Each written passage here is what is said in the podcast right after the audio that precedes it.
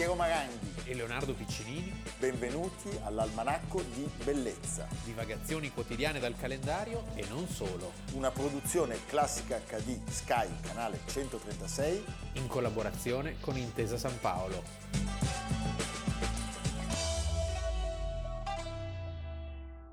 Almanacco di Bellezza, 14 dicembre, Leonardo Piccinini. E Piero Maranghi nei panni di Piero Maranghi. Beh, Piero Maranghi pochi giorni fa ha citato la suora e la Prince Verde che quando ero piccino, lui non era ancora nato, lui è nato 35 anni dopo di me, Io sono nato vecchio. si toccavano eh, Sì. i compagni di classe quando vedevi passare la suora o la Prince Verde. La Prince Verde, prego la regia, è una macchina meravigliosa. E tu pensi che le tue parole passino così, E invece inascoltate? no. Invece no. E invece un nostro telespettatore che ringraziamo fin d'ora, che si chiama Nicola Pezzoli, ci ha mandato il suo libro, Il Testamento Cangiante, che è eh, un libro che racconta, tra le altre cose, anche un momento fondante della sua esperienza, Vedi, che è quello elettive. della Prince Verde. Quando ero ancora molto giovane, le suore condividevano il destino delle Prince Verdi.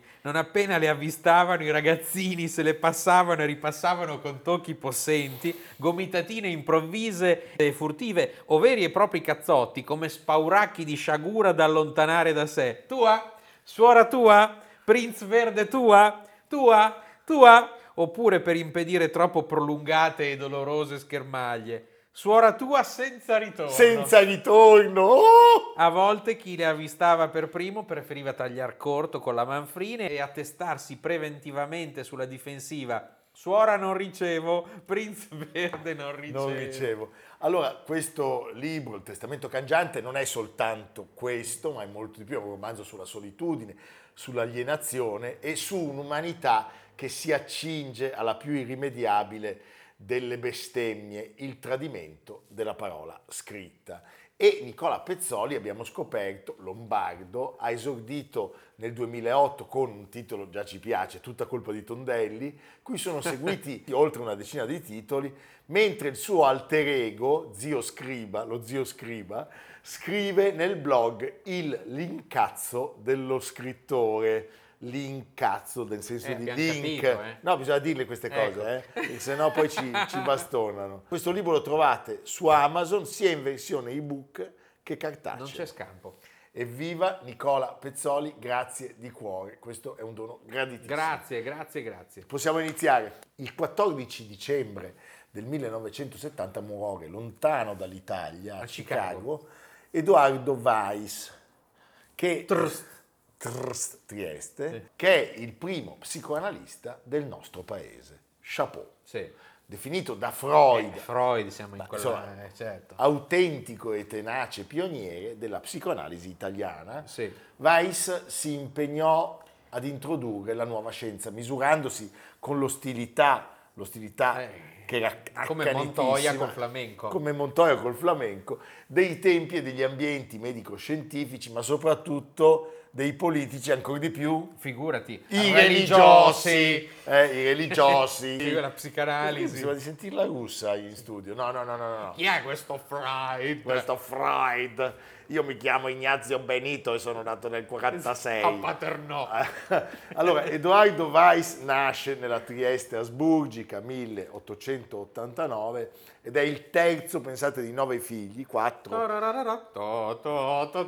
Questo è Boccherini però, eh. Quattro maschi e cinque femmine di una famiglia di origini ebraico-boeme. C'è tutto. Sono tutti perfettamente fluenti in Tutto. italiano e in tedesco, sicuramente suonavano tutti gli strumenti del mondo. Sì. Beh, che meraviglia. Ed era costume di quella borghesia triestina del tempo di inviare i figli tra i più promettenti, quindi tu saresti andato, io no, No, perché? nella capitale dell'impero per avviare... Tu avresti aperto un'assicurazione. No, a me mi mandavano all'asinara. Ah, no, Come- però è quello che hanno fatto i miei genitori, no, di, di mandarli nella capitale dell'impero per avviarli alle professioni liberali. Sì. E così anche Edoardo si trasferisce a Vienna all'età di 19 anni per studiare medicina e psichiatria. E quindi nelle aule universitarie viennesi che incontra quella che sarà la sua futura moglie, Wanda Schrenger, prima pediatra, pensa, di formazione psicanalitica a esercitare in Italia, cioè una coppia veramente di pionieri. Sì. sì.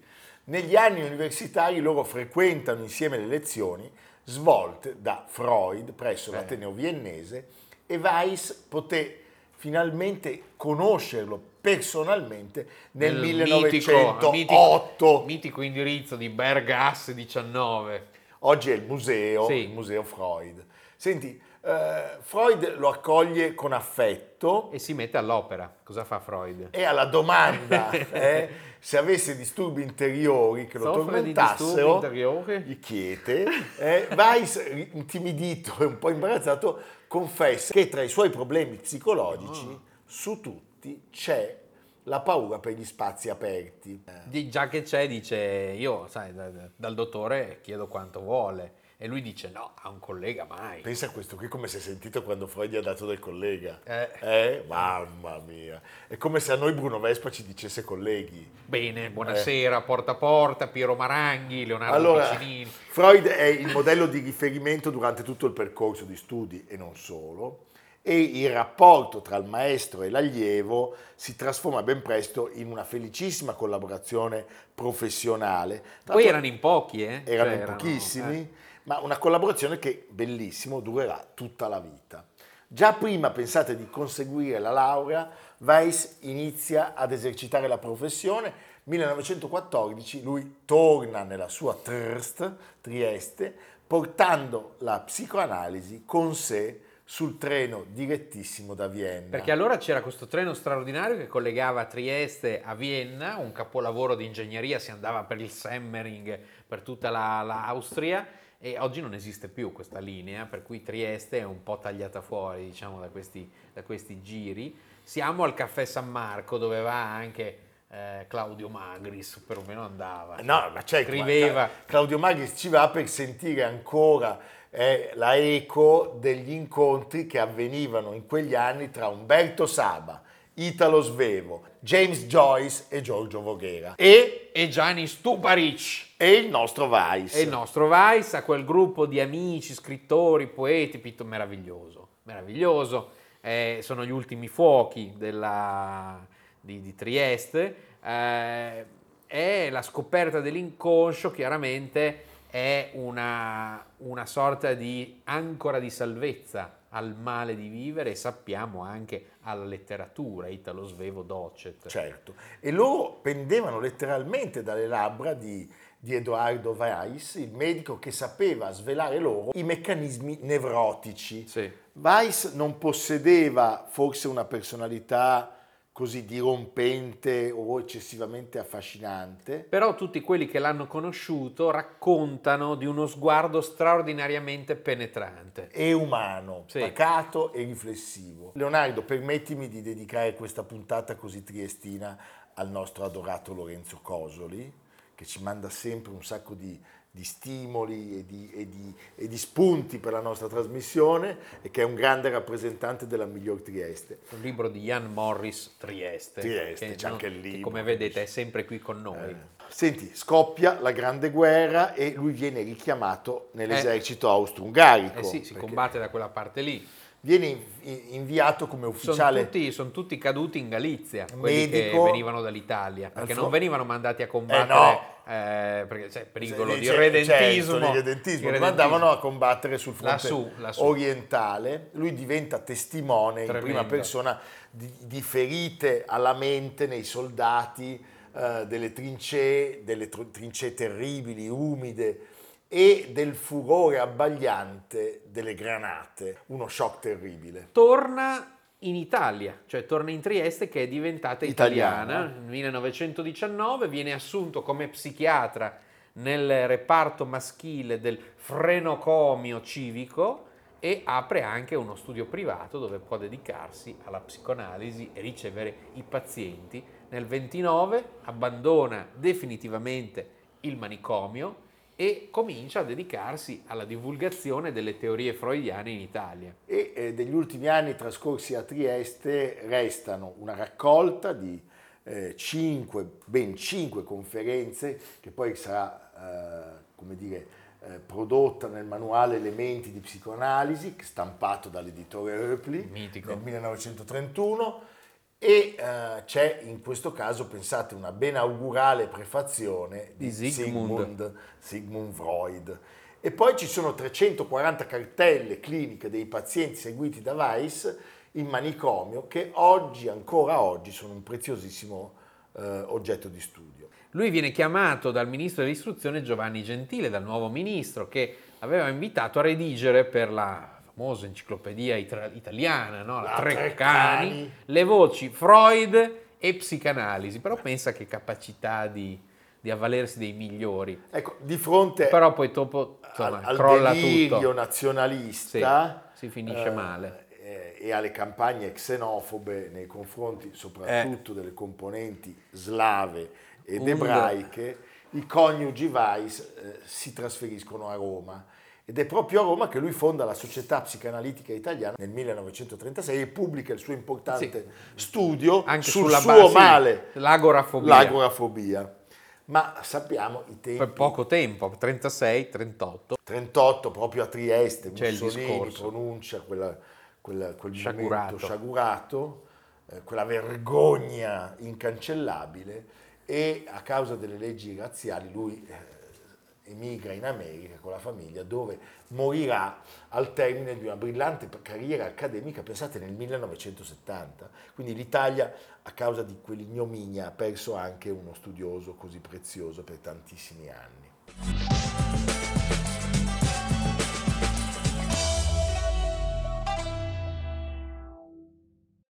Il 14 dicembre del 1918 al Met, al Metropolitan di New York, si dà la prima del trittico di Giacomo Puccini. A cui Piero è particolarmente affezionato. Per, per il tabarro appena... Il tabarro appena concepito. Anche, no, anche per il tabarro che io cerco di mettere. Però pare che di, dicono che io... Soffia il vento! No, sotto non abbia niente. Ah, sotto Vado il tabarro niente. niente. Sotto Ho il capito. tabarro niente. Sotto il vestito niente era Carol Alt, sotto il tabarro niente sono io. Più modestamente. Uno, spe- uno spettacolo spaventoso. Allora, parliamo dei tre atti unici, capolavori straordinari, Il Tabarro, Suora Angelica, Gianni Schicchi. E parliamo delle ultime opere complete di Giacomo Puccini, sì. che eh, poco dopo si avventurerà nel terreno meravigliosamente accidentato di Turandot. Allora, il trittico è uno degli esiti più alti mai raggiunti dal grande compositore lucchese, è una delle sue creazioni indubbiamente più originali ed è una creazione fuori dagli schemi. Che si sviluppa lentamente, cioè c'è una gestazione che si apre, pare addirittura nel maggio del 1900, cioè l'anno in cui l'autore tiene a battesimo Tosca e in cui accarezza l'idea di mettere in musica due soggetti da testi teatrali del grandissimo Maxim Gorky. Poi c'è un periodo in cui si pensa a tre atti unici presi dalla Divina Commedia, cui sopravviverà solo Gianni Schicchi, che arriva dal canto dell'inferno dedicato ai falsari, sì. quindi Gianni Schicchi sta con Mirra, mica pizza e fichi, eh. e eh, è anche vero che Puccini dà un esempio assoluto del suo genio perché molti, molti, molti anni dopo i due atti unici più celebri, quelli che vengono sempre accoppiati, cioè Pagliacci e Cavalleria, fa una cosa completamente diversa, ma non per questo meno importante, anzi, perché nel mondo di questo trittico ci sono tantissimi mondi e c'è una finezza compositiva eh, veramente incredibile sono sempre delle sorprese. Allora, 1918, 14 dicembre, in realtà è una doppia prima perché nel giro di pochi giorni eh, i tre atti unici esordiscono sia a New York sia all'antenato dell'attuale Opera di Roma, il Teatro Costanzi. Teatro Costanzi. Senti, nel 18 noi sappiamo, siamo al termine della guerra e gestire un esordio a New York non è una cosa così semplice, soprattutto per un italiano. lui fin dall'inizio rinuncia e lascia la prima newyorkese Al nelle librettista. di Giovacchino Forzano, che era l'autore dei libretti del secondo e terzo pannello, cioè Suor Angelica e Gianni Schicchi. Eh, soprattutto Giovacchino Forzano era un geniale metteur en scène eh, che ha avuto, se vogliamo, anche eh, un'influenza fondamentale sull'esito del finale di Tabaro. In realtà quella di New York è una prima strana. L'unico titolo a strappare il trionfo è l'ultimo, Gianni Schicchi. Oh mio bambino caro. Sì, perché al, termine della serata il pubblico e la critica non sono persuasi che il Tabarro, ambientato a Parigi, e la Suor Angelica, ambientata a Siena, siano all'altezza della terza opera, cioè appunto del Gianni Schicchi. A Roma le cose vanno decisamente meglio. Anche perché Puccini era stato presente, aveva seguito le prove. Siamo poco, abbiamo detto poco dopo, nel gennaio del 1919, e trionfa anche Suor Angelica, però qualche riserva continua a persistere sul tabarro. Allora, quello del trittico è un Puccini fortemente orientato all'esplorazione di nuove possibilità, nell'offrire uno spettacolo d'opera al pubblico. La sua è una concezione molto contemporanea di teatro musicale che guarda con crescente interesse a tutto ciò che sta capitando sulle scene europee. Se parliamo, per esempio, del primo dei tre atti, cioè del Tabarro, Electra, Salome, Richard Strauss. Cioè non possiamo non accorgerci di quanto eh, il genio di Puccini eh, sia presago di qualcosa Sì. che sta accadendo o accadrà. Perché se voi Allineato. allineato e forse anticipatore, cioè le chiatte di Puccini eh, sulla Senna arrivano prima di quelle di Jean Vigo nell'Atalante, arrivano prima di tutte le chiatte di Georges Simenon, arrivano prima anche di, di grandi pittori che le, le- È tutta le una chiatta. È tutta una chiatta. E lasciami dire, nel Tabarro c'è anche una visione cinematografica che è straordinariamente efficace. E inoltre anche l'idea di accostare titoli diversi in una serata, viene in mente ovviamente Cavalleria e Pagliacci, ma anche il castello di Barba Blu di Bartok, eh, che viene rappresentato con il balletto Il Principe di Legno.